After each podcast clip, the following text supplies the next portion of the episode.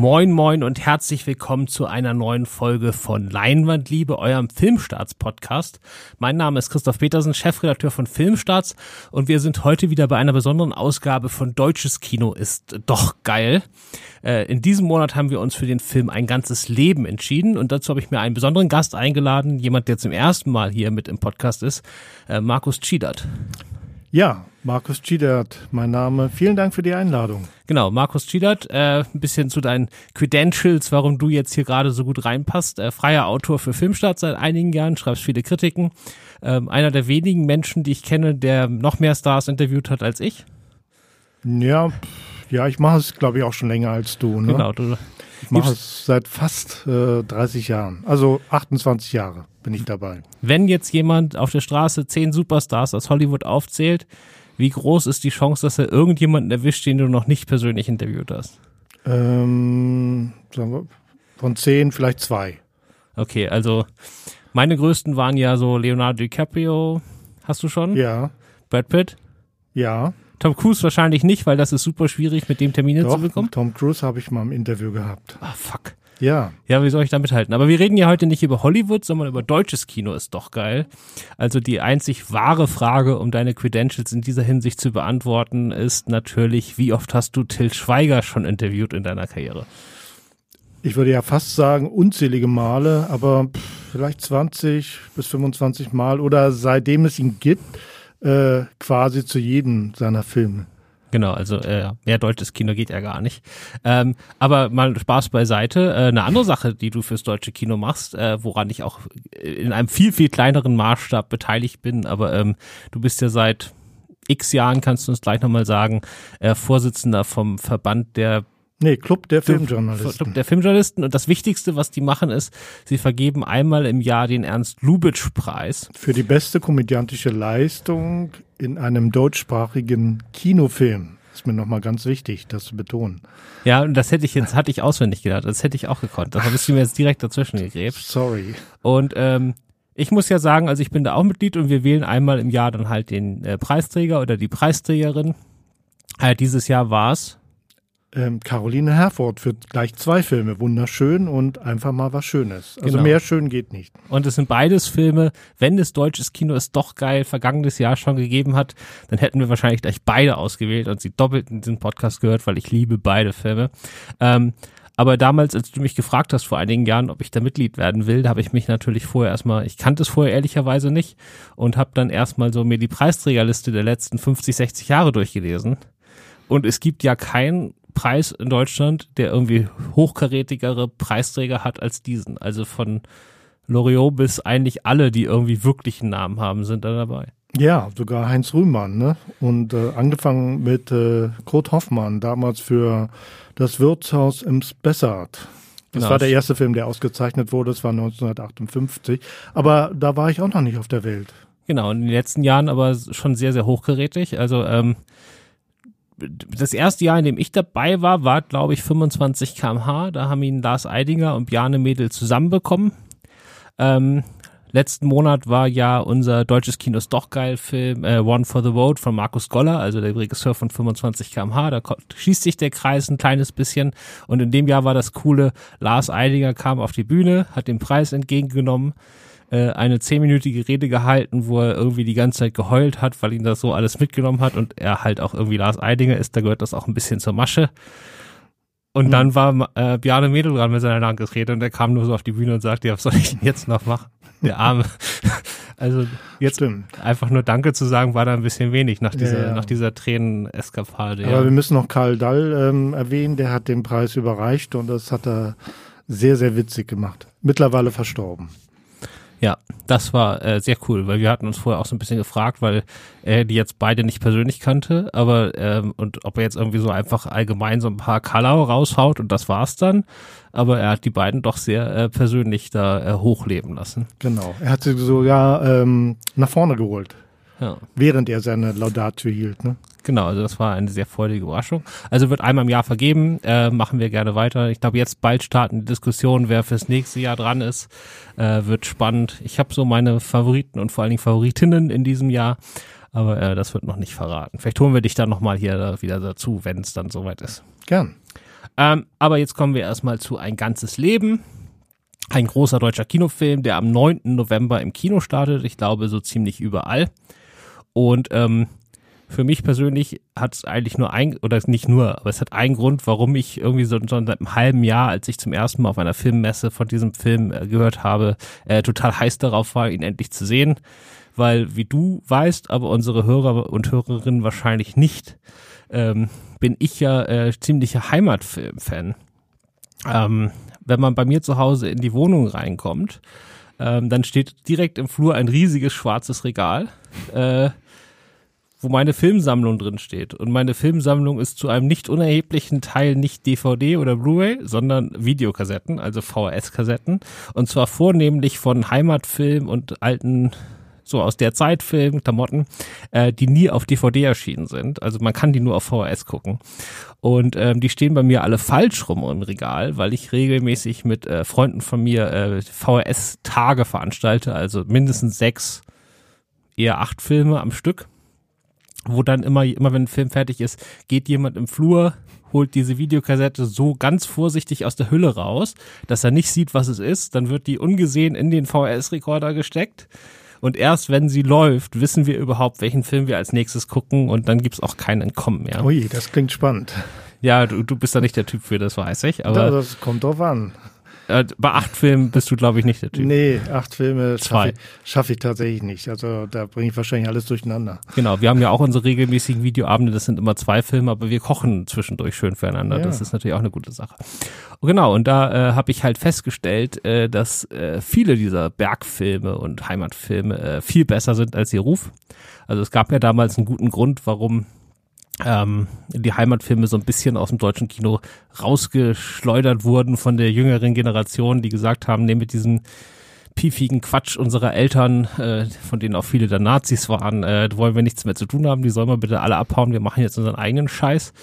Und äh, dabei sind halt auch leider sehr, sehr viele gute Filme so aus der Filmgeschichte mitgetilgt worden, wo sich eine Wiederentdeckung durchaus lohnt.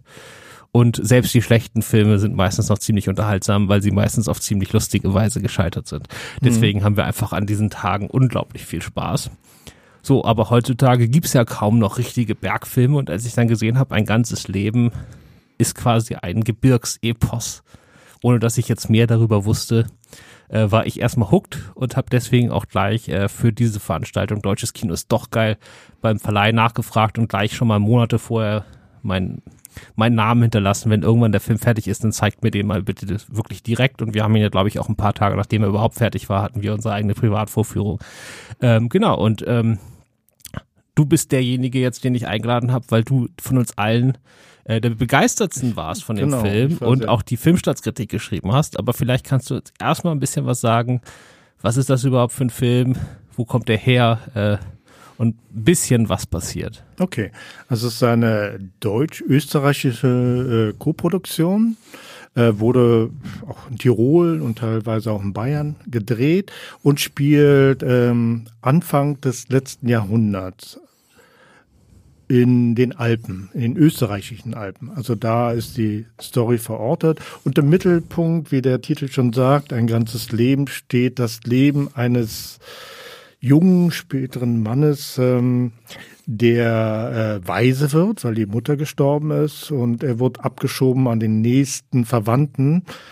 Äh, das ist halt irgendein Bauer, der ihn erst gar nicht äh, nehmen will, aber dann sich doch überlegt, könnte eine billige Hilfskraft sein und übernimmt ihn, aber quält diesen Jungen auch, ähm, schlägt ihn auch, ähm, misshandelt ihn und ähm, dabei bricht er sich auch einmal das Bein, weil er so heftig geschlagen wird, dass, äh, dass er ohnmächtig wird. Und ja, äh, die einzige liebenswerte Person ist eigentlich die Haushälterin, würde ich mal sagen, gespielt von Marianne Segebrecht. Ähm, die behandelt ihn mit Respekt und äh, er fühlt sich auch ein bisschen aufgehoben in diesem Dorf, auf diesem Bauernhof. Und als sie stirbt, ist er dann auch inzwischen erwachsen und ähm, ja, verlässt diesen Bauernhof und auch diesen bösen Bauern, zeigt ihm quasi die Stirn und macht sich selbstständig. Nicht? Und es ist ein kräftiger Mann und er nimmt jede Arbeit an und spart sich sein Geld zusammen, kauft sich eine ähm, Hütte, ähm, Almhütte, abseits des Dorfes. Was ihm denn noch fehlt, ist eine Frau, auch die findet er. Aber dann schlägt das Schicksal einige Male zu. Also er verliert seine Frau in einem ähm, ja, Schneesturm, die eine Lawine wird dadurch ausgelöst. Äh, die Frau ist auch noch schwanger, also er ist dann wieder allein. Dann kommt der Zweite Weltkrieg, er wird eingezogen.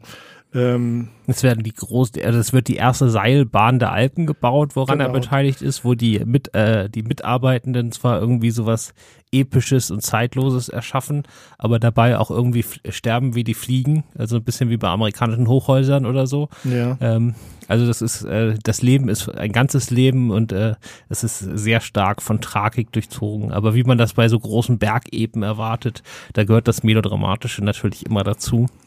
Äh, basierend tut es auf einem Roman von Robert Seethaler. Genau, das ist ja irgendwie so ein Innenautor der letzten 15 Jahren. Ich glaube, das äh, bekannteste Buch ist mit der Trafikant. Mhm. Äh, das hier auch. Und äh, wenn man dann, äh, ich habe es nicht gelesen, aber wenn man es nur sieht, ist man ganz überrascht, wenn man den Film gesehen hat, weil der Film so episch ist und er erzählt quasi so das Leben von der Junge ist am Anfang vielleicht so sechs bis acht und am Ende ist er halt ein alter Mann. Genau. Und ähm, das Buch ist aber relativ dünn und auf den Punkt geschrieben. Äh, da ist man ganz überrascht, dass das kein so ein tausend Seiten Schinken ist, sondern so also richtig prägnant geschrieben. Wahrscheinlich ist er auch deswegen so erfolgreich. Genau, und das haben die jetzt gesucht. Und der Regisseur ist Hans Steinbichler, der. den ich für dieses Projekt wahnsinnig spannend finde, weil er hat zwischendurch zwar ganz viel Fernsehen gemacht und so in den letzten Jahren, aber be äh, bekannt geworden ist er damals als junger Regisseur mit dem auch ein Heimatfilm, äh, Hierankel, aber so ein richtig abgefuckter. Mhm. Also wirklich so, als ob man jetzt so das, das Heimatfilmgenre von damals nimmt und es nochmal in richtig, richtig, richtig böse durchexerziert. Da hatte ich damals sehr viel Spaß damit. Und sein zweiter Film Winterreise, in dem unser bayerischer Volksschauspieler Josef Bierbichler einen Mann spielt, der äh, einen älteren Mann Herrn spielt, der in finanzielle Nöte gerät und dann auf eine von dieser Niger nigerianischen Prinz-E-Mails reinfällt und dann da irgendwie sein Geld überweist äh, und dann einfach äh, aufbricht, um nach Nigeria zu gehen und sich das zurückzuholen holen. äh, das, das war auch sehr cool. Also der hat gleich damals richtig stark zu Beginn seiner Karriere durchs losgelegt. Und durch diese Heimatfilm-Sache von Hirankel hatte ich jetzt richtig Bock auf einen ganzen Film.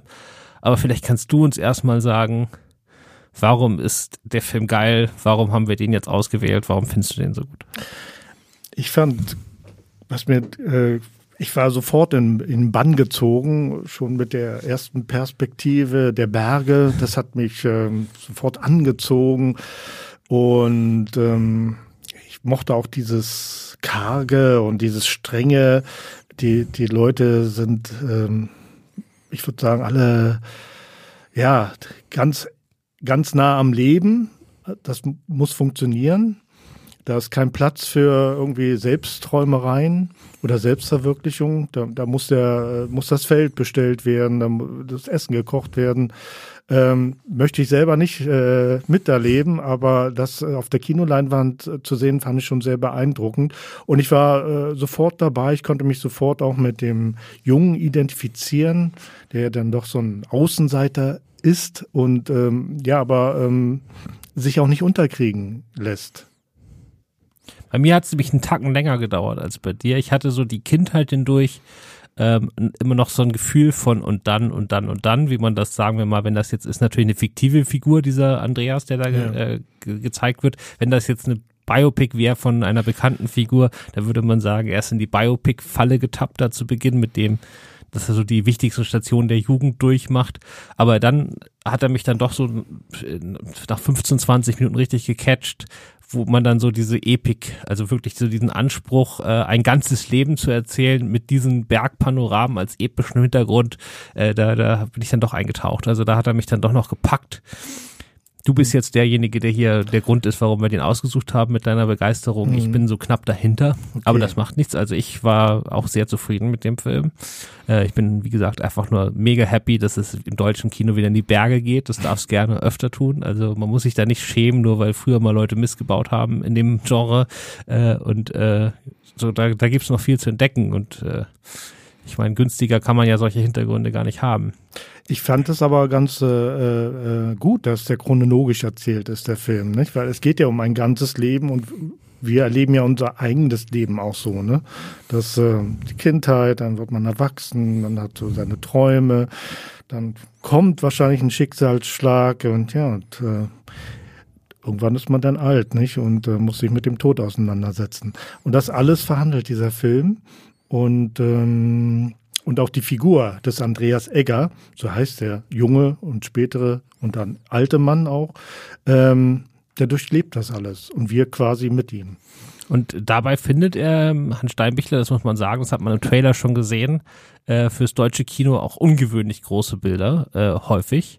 Also klar, es gibt einfach diese Panorama-Einstellungen, wo zwei Leute am Hang stehen und sich unterhalten, die sind an sich schon spektakulär, aber er geht halt auch am auffälligsten ist es natürlich, wenn sie die Schneisen äh, in den Wald schlagen für die kommende äh, Seilbahn. Seilbahn, wo ich mhm. immer so ein bisschen an die Monorail von aus die Simpsons denken musste. Ähm, so jetzt, jetzt, wenn die Leute denen erklären, warum das jetzt der geilste Scheiß ever ist.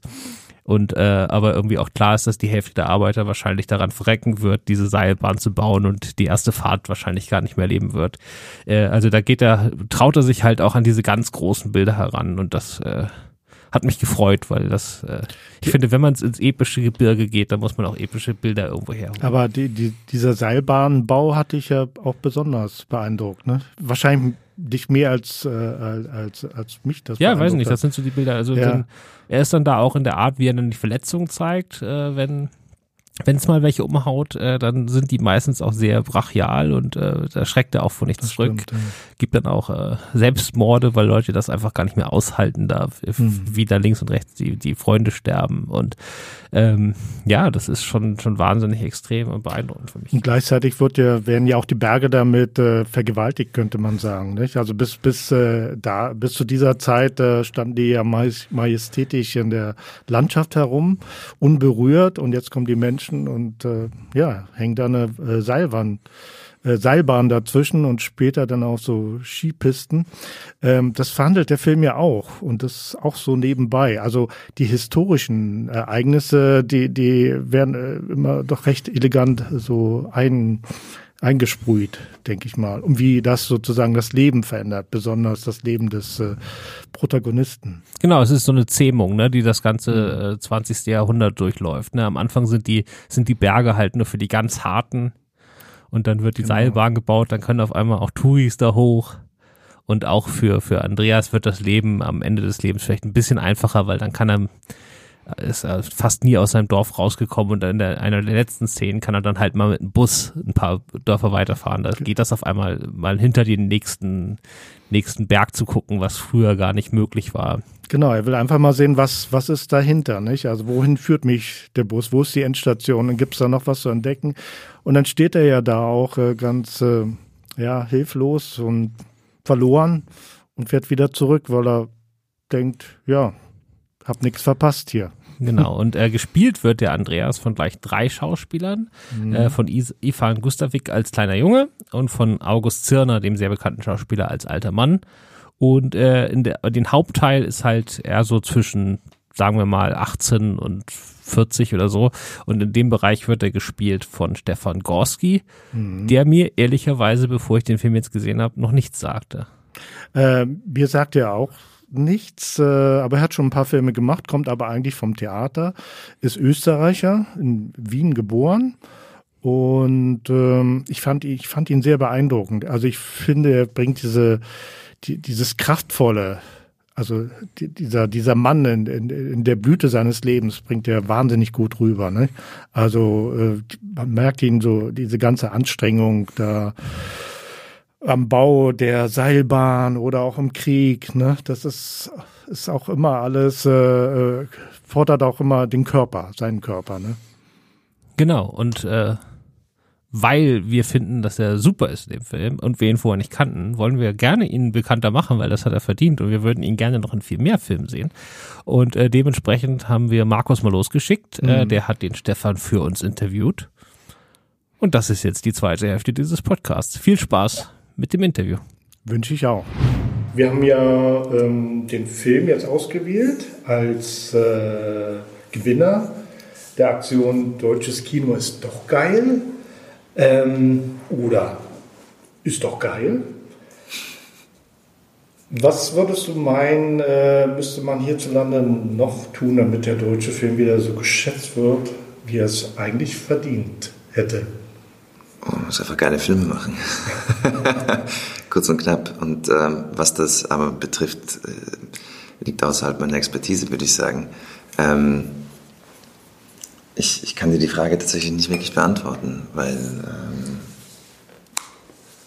ich weiß es nicht. Mhm. Schaust du denn viele deutsche Filme? Tatsächlich äh, bin ich gerade, gucke ich gerade gar nichts, wenn ich ehrlich bin. Ähm, ich habe als Kind wahnsinnig, als Kind, Jugendlicher, Student wahnsinnig viel Film aufgesogen ähm, und habe irgendwann beschlossen, lieber selbst zu leben, als nur Leben zu beobachten, wenn man so will. Und dadurch, dass ich jetzt so viel unterwegs bin und arbeite, tatsächlich und Filme eher mache, komme ich gar nicht zum Gucken. Meine Watchlist von Empfehlungen, von Dingen, Klassikern, die man gesehen haben muss, ist endslang und ich komme einfach nicht dazu, die abzuarbeiten. Also ich muss ehrlich sagen, ich bin gar nicht so am aktuellen Stand über den deutschen Film oder den Film generell. Ich freue mich, wenn ich an dem dran bin, was ich gerade mache und äh, da ist eh genug zu tun. Das kenne ich. Ich sage ja auch, äh ab und zu, hm, ich kann nicht alles gucken, ich muss auch mal in den Wald. Ja, ja, absolut. Und ich genieße den Wald gerade wahnsinnig und äh, ganz viele andere Szenerien. Also genau. Mhm. Aber ich freue mich, wenn's, äh, wenn die, genau, wenn, wenn du äh, rausgefunden hast oder vor allem die Leute hier äh, in der Branche, was äh, geilen Film macht und äh, genau es schaffen, Film wieder geil zu machen. Mhm. Aber muss man nicht ab und zu doch mal einen Film gucken, um, gerade wenn man da in der Branche ist, wie du? Ja, müssen. Warum? Also müssen. Äh, Film zu gucken, um sich inspirieren zu lassen, definitiv. Um jetzt up to date sein mit dem, was gerade läuft, ja, vielleicht, um Trends mitzubekommen oder ja. natürlich aktuelle Themen, definitiv. Aber am Ende bin ich nicht der Entscheidungsträger, um zu sagen, was für einen Film machen wir jetzt, zu welchem Thema oder nicht ich bin damit beschäftigt, gefällt mir die Geschichte und habe ich Lust, mich daran zu beteiligen. Und das ist das Einzige, woran ich mich orientiere und orientieren will, tatsächlich. Und das war hier gegeben? Das war hier definitiv gegeben. Ich bin sehr, sehr dankbar, dass äh, ich die Chance bekommen habe, für diesen Film vorzusprechen, äh, die Geschichte, das Buch vorher zu lesen. Umso mehr wollte ich oder war, war es mein Wunsch, daran beteiligt zu sein. Und ich bin wahnsinnig froh und stolz darauf, dass man mir das Vertrauen geschenkt hat, diese Figur zu porträtieren. Mhm. Ähm, es ist deine erste Kinohauptrolle. Mhm. Das ist doch sehr aufregend. Ist es, definitiv. Also allein schon die Verantwortung, wie gesagt, ähm, diesen Film zu tragen und auch diese Maschinerie mitzubekommen. Ähm, also natürlich habe ich schon mehrere Filme gemacht, aber nochmal hier, weil man wirklich von A bis Z dabei ist, mitzubekommen, was für eine Maschinerie das ist, wie viele Leute daran beteiligt sind, was für Aufwand dahinter steckt und da einfach mit bestem Wissen und Gewissen sein Bestes zu geben, ist äh, etwas ganz Besonderes. Und äh, die Geschichte ist wahnsinnig toll. Und insofern freut es mich umso mehr. Wie sehr konntest du dich denn mit dem Andreas Egger identifizieren? Nun ja, also ich, als ich das Buch gelesen habe und ähm, das ist auch die Vorlage im, meisten, im wahrsten Sinne, ähm, die, durch die Beschreibung des Autors kann man ganz stark in, beobachten oder sehen, was diese Figur ausmacht. Nicht nur was sie macht, sondern wie sie ist. Und dadurch habe ich ähm, relativ bald äh, eine gewisse Intuition für den Menschen bekommen. Wenn es jetzt um eigene Identifikation damit geht, äh, mit, mit Andreas Egger, also auch ich habe ähm, ich habe jetzt nicht so wahnsinnige Verluste erlitten wie er, aber was eine gewisse gesellschaftliche Ausgrenzung betrifft, eine Art von Ausschließung aus gewissen Kreisen, ähm, eine gewisse Schüchternheit, eine gewisse Naivität, eine gewisse Unvoreingenommenheit, äh, da habe ich schon sehr viele Parallelen auch zu meiner Vergangenheit ziehen können, definitiv. Mhm. Darf ich fragen, warum Ausgeschlossenheit? Ähm, ja, es gab auch Phasen in meinem Leben, wo äh, ich jetzt äh, in bestimmten Schulen, an denen ich war, jetzt nicht unbedingt der ähm, beliebteste war, wenn man so will, oder man sich dann doch eher in der Ecke äh, wägt, äh, am Schulhof oder sowas, habe ich die Erfahrung auch gemacht, muss ich sagen. Ähm, genau, also nicht beliebt zu sein in gewissem Sinne und auch wie hier Andreas Egger komplett ausgeschlossen zu sein, das äh, war schon eine Parallele, finde ich. Okay, Hatte, hat es auch damit was zu tun, dass du dann Schauspieler werden wolltest? Möglich. Also, warum ich Schauspieler werden wollte, das mm, ist, glaube ich, so ein, ein, ein, ein Prozess mit mehreren Etappen. Äh, dadurch, wie ich schon erwähnt habe, als Kind schon ganz viel vor dem Fernseher saß und äh, hauptsächlich einfach Blockbuster konsumiert habe, die halt so liefen, was da halt so lief aus äh, Hollywood. Ähm, ich wollte unbedingt in diesen Welten sein. Also ich habe mich als Teil dieser Welt gefühlt, äh, was auch immer da jetzt gerade lief. Und da wollte ich einfach Teil von sein. Und irgendwann merkst du, aha, das ist ja eigentlich nur gespielt, das ist ja eigentlich alles nur Fake, wenn man so will, äh, unter Anführungszeichen das sind ja Schauspieler, die das machen, dachte ich so, ah, das wäre doch ein toller Beruf, dann kann ich zumindest dem nahe kommen, in einer anderen Welt zu sein, nicht? Und das war, glaube ich, das erste Bedürfnis, mich aus meiner Wirklichkeit herauszubeamen und in verschiedenen Geschichten und Paralleluniversen wiederzufinden. Ähm, dann kam sicher durch, äh, dann im älteren, äh, in der, in der äh, im, ein bisschen fortschrittlicheren Jugend, ähm, äh, durch eine gewisse Ausgrenzung, die ich auch erfahren habe, der Wunsch irgendwie nach Akzeptanz, nach, nach Aufmerksamkeit, die muss man sagen, auch Schauspieler und alle, die im Filmbusiness sind, einfach auch ähm, erfahren dürfen. War das sicher auch der Gedanke, aufreizend zu sagen, okay, Aufmerksamkeit zu ziehen durch diesen Beruf, das möchte ich nicht leugnen, das äh, darf man auch, finde ich. Und ähm, als ich dann angefangen habe, Theater zu studieren, kam ich zum ersten Mal tatsächlich in Berührung mit Theater. Äh, meine Eltern gingen nie mit mir ins Theater. Ich kannte Schauspiel und, und Geschichten hauptsächlich aus äh, Filmen. Habe ich äh, mich in Literatur verliebt, wenn man so will, und, und, und Drama und Shakespeare und Goethe und Schiller. Ähm, und habe erfahren dürfen, wie toll es ist, eigentlich tatsächlich das zu tun, worum es hier geht, nämlich Geschichten zu erzählen und Teil davon zu sein, etwas zu transportieren an den Zuschauer, an den Hörer, an den Leser und Geschichten und Erfahrungen zu teilen und sie nicht nur zu konsumieren, ist was ganz Wunderbares. Was waren das denn für Blockbuster-Filme, die du damals gesehen hast und hattest du auch sozusagen, wer waren deine Helden?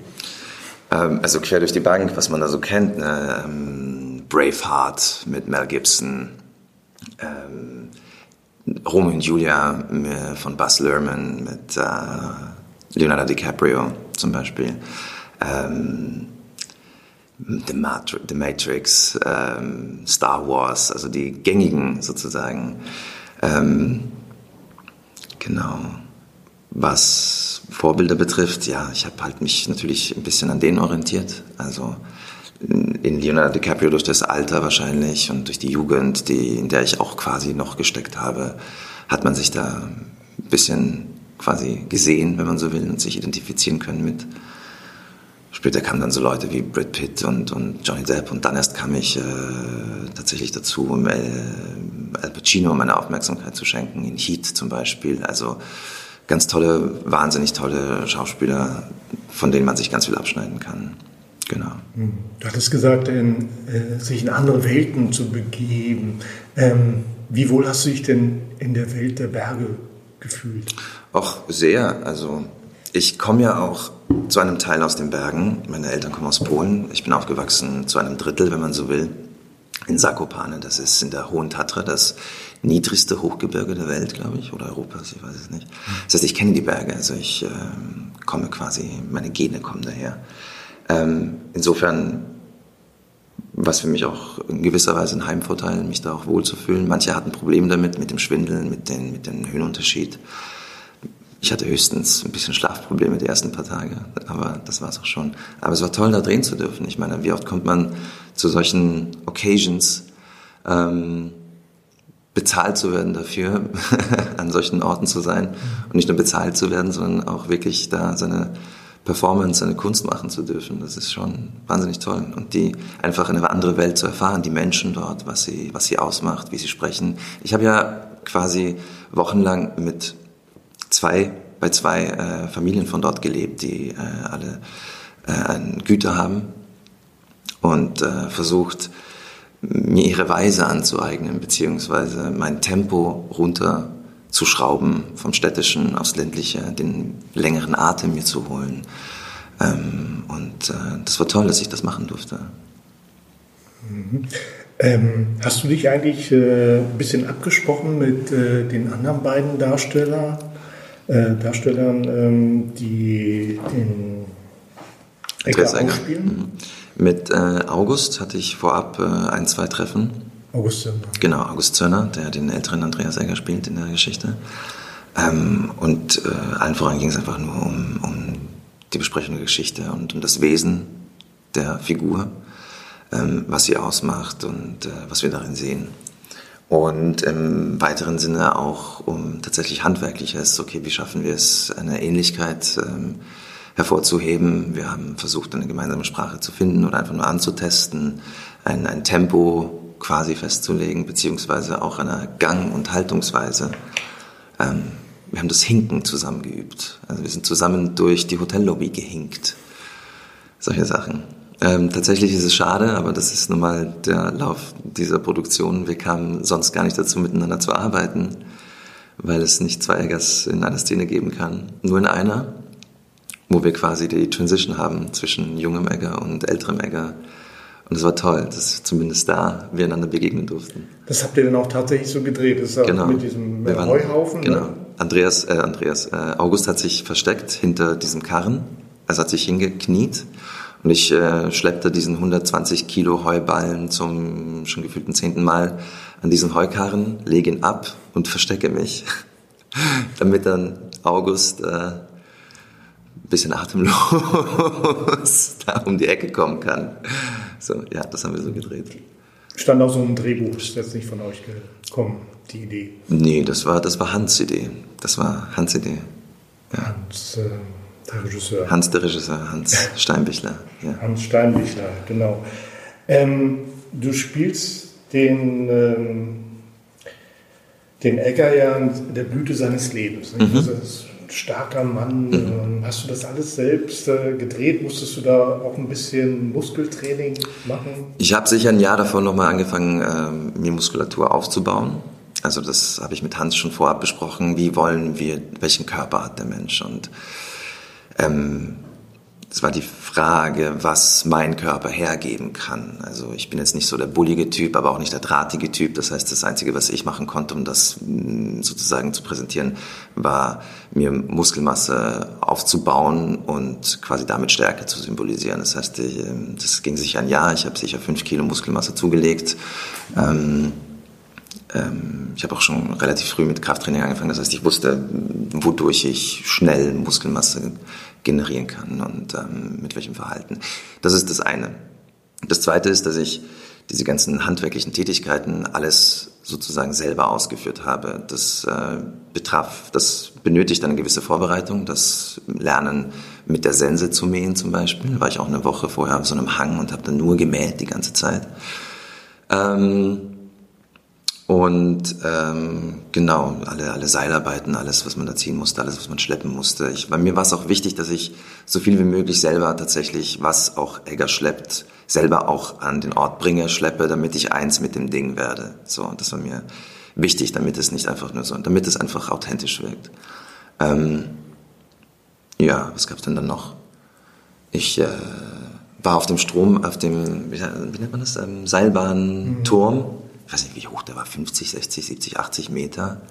Bin ich da sicher, einen halben Tag habe ich da oben verbracht, gesichert klarerweise, aber allein teilweise, damit man dann von der anderen Seite, von der Gondel aus, den äh, Schuss machen kann. Und ich stand dann da stundenlang und habe die Berglandschaft genossen. Also ähm, ich hing 30 Meter im, im, Steinhang, in der Steinschlucht sozusagen, um da ein Loch, äh, Löcher in die Wand zu bohren. Mhm. Das habe ich auch selbst gemacht. Ich, ich hing da auf so einer Pritsche, die mit so Hanfseilen versehen war, unter anderem auch mit einem Sicherheitsseil, das an mir befestigt war. Das ging auch eine ganze Weile lang gut, so 30, 40, 50 Minuten, bis dann dieses Seil gerissen ist tatsächlich. Und ich bin dann so zwei, drei Meter aus dem Nichts in die Tiefe ähm, gefallen Gott sei Dank war ich gesichert, aber es, ging da schon so ein bisschen so ein Schock durch mich durch, muss ich schon gestehen. Also so, da, ja, so ganz kalt war ich, bin ich da nicht geblieben, muss ich sagen. Aber war, war da öfters mal so ein Moment der Angst? Mm, tatsächlich war das der einzige Moment der Angst, wenn man so will. Alles andere war, ich habe mit Höhen nicht so ein Problem. Also ich habe da viel mehr Respekt vor Wasser, muss ich sagen. Hm. Ähm, vor Tiefen. Aber jetzt vor Höhe, also ich muss auch ehrlich gestehen, ich bin als Jugendlicher auch äh, schon mal an, auf ähm, Kräne hochgeklettert, einfach so, weil ich Lust hatte, mir das von oben anzugucken. Ähm, genau. Eine andere Sache war zum Beispiel, was für mich herausfordernd war, war die Lawinenszene. Ähm, ich wusste, dass ich da sicher einen halben Tag, also sicher, ja, ich bin da sicher 15 Mal hinaufgeklettert. Nur mit den Händen, weil die Beine ja gebrochen sind. Gott sei Dank gab es keinen Pulverschnee, sonst wäre ich nur geschwommen darin. Also wir hatten auch wirklich Glück mit der Schneequalität an diesem Tag. Das auch, das auch, ja, das auch vorher ein bisschen von den Leuten präpariert wurde, indem man dann nochmal auflockert, umgräbt, weil es war schon beeist ein bisschen. Aber besser als Pulverschnee, weil sonst wäre das unmöglich gewesen. Aber die Kälte war ein wahnsinniges Thema an diesem Punkt, weil ich ja keine Handschuhe tragen durfte und mir war vorher nicht bewusst, wie kalt Schnee eigentlich ist.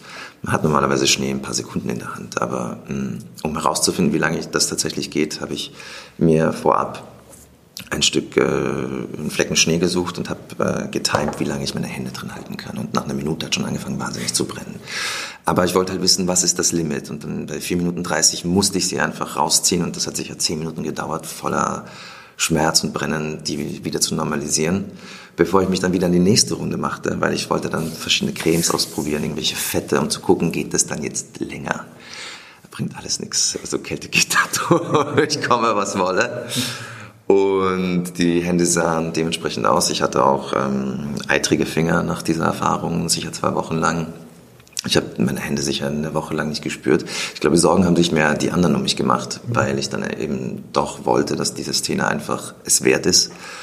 Und ich war ähm, bereit, da wirklich alles zu geben und ähm, äh, die Sorge, dass ich darum, dass ich nicht krank werde, war eben das, äh, was ja beängstigend vielleicht war. Ich muss aber dazu sagen, ich hatte ein wahnsinnig tolles Team, das sich wahnsinnig gut um mich gekümmert hat. Ähm, meine Garderobe, die mich da eingekleidet hat, wir hatten ein Wärmezelt für mich, äh, Heizstrahler, die aber eigentlich kontraproduktiv sind, weil kalt war heiß, kalt heiß ist ein Problem. Bastian Dengler, der Gripper, der nach jedem Take äh, aus seinen Knien angeschlittert kam, sein Shirt hochgehoben hat und meine Hände an, seine, an seinen Körper, an seine Haut gedrückt hat, um meine Hände aufzuwärmen. Also ohne den Team wäre das, äh, wär das wirklich schwierig gewesen. Wahnsinn. Ja. Was war emotional die schwierigste Szene für dich? Emotional. Ja, das ist sehr körperlich. Emotional ganz bestimmt äh, die, das Begräbnis meiner Liebsten.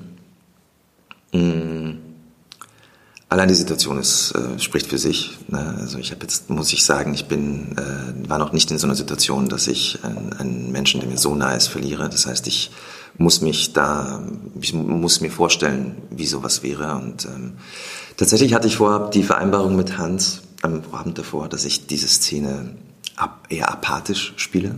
Also eher ein bisschen out of order, wenn man so will, und das Geschehen so nur so halb wahrnehme. Äh, und dann sitze ich da schon auf meiner Position und bin schon in meiner Apathie und dann kommt Hans zu mir und sagt, Stefan, ich habe es mir alles überlegt. Ich möchte, dass es dich jetzt hier zerreißt. Das ist das Schlimmste, was dir passiert ist. Ich will das sehen. Ich will das sehen, dass du da aufgewühlt bist und dass es dich zerreißt. Ich denke so, Hans, wie soll ich denn das jetzt machen? Ich meine, das, das sagst du mir jetzt. Das ist so. Und dann kramt man halt so seine Trickkiste raus. Ne? Was macht man da? Und zuerst versucht man sich auf die Situation einfach einzustellen. Okay, funktioniert so oder so. Ne? Dann kommt man mit so Tricks, die jeder Schauspieler hat, man denkt an seine tote Katze oder irgendwas. Dann stellt man sich ein What If vor. Das Schlimmste für mich wäre, wenn meine Mutter irgendwann geht. Das äh, hat dann auch so, so, so oder so funktioniert. Und dann kam mir ein Gedanke. Ähm, ich hatte Hannah äh, da vor Ort, äh, meine, meine Kostümassistenz, die ein wahnsinnig warmes Wesen für mich ausgestrahlt hat. Ähm, und mir ganz viel Geborgenheit immer geschenkt hat, wenn man so will. Und ich habe sie zu mir gebeten und habe ihr gesagt oder zugeflüstert, ähm, Hanna, kannst du mir einen Gefallen tun? Kannst du mir deine Hand, deine Hand auf die Brust legen, mir in die Augen gucken und mir Liebe schenken? Und das hat sie gemacht. Und mir liefen die Tränen aus den Augen, weil ich so berührt war von dieser Liebe, die man mir schenkt, weil ich in so einer, oder Egger in so einer Situation ist. Und dann höre ich nur von Hans, Action, Action. Irgendwie. Also das war bestimmt die herausforderndste, also die emotional herausforderndste Szene, aber auch die berührendste und äh, ja, schöne Erfahrung. Zum Schluss ja. ähm, will ich dir nochmal die Chance geben, ja, ein bisschen Werbung für den Film zu machen. Warum ist äh, ein ganzes Leben geil? Warum soll man sich den Film angucken? Ganzes Leben ist geil, weil es, glaube ich, äh, ganzes Leben hat äh, die Kraft oder das Potenzial, dem Zuschauer einen Spiegel vorzuhalten und darüber zu reflektieren, was zufrieden dann, was Zufriedenheit dann eigentlich ausmacht. Brauche ich den ganzen Schnickschnack? Ähm, was brauche ich eigentlich und ist nicht das, was ich brauche, eigentlich genug und steht mir sonst der Rest nicht eigentlich im Wege? Ähm, außerdem ist es eine wahnsinnig tolle Liebesgeschichte und ich glaube, diese Liebesgeschichte ist so besonders, weil sie so pur ist. Man hat man ist ja schon beeinflusst durch die letzten Jahrhunderte oder Jahrhunderte, Jahrzehnte von Filmen und von Geschichten und wie Liebesgeschichten aussehen können äh, oder sollen. Und in diesen Worten, ich liebe dich, steckt ja schon ganz viel Vorinformation. Man ist da gar nicht unbescholten. Und hier hat man zwei Menschen, die sich begegnen und kaum miteinander sprechen. Und man sieht, wie diese Liebe Stück für Stück entsteht und stärker wird. Die Purheit der Liebe, die hier, finde ich, porträtiert wird, ist was ganz, ganz Besonderes und Geiles. Wunderbar. Vielen Dank, hat Spaß gemacht. Ich danke dir und mir hat es auch sehr Spaß gemacht.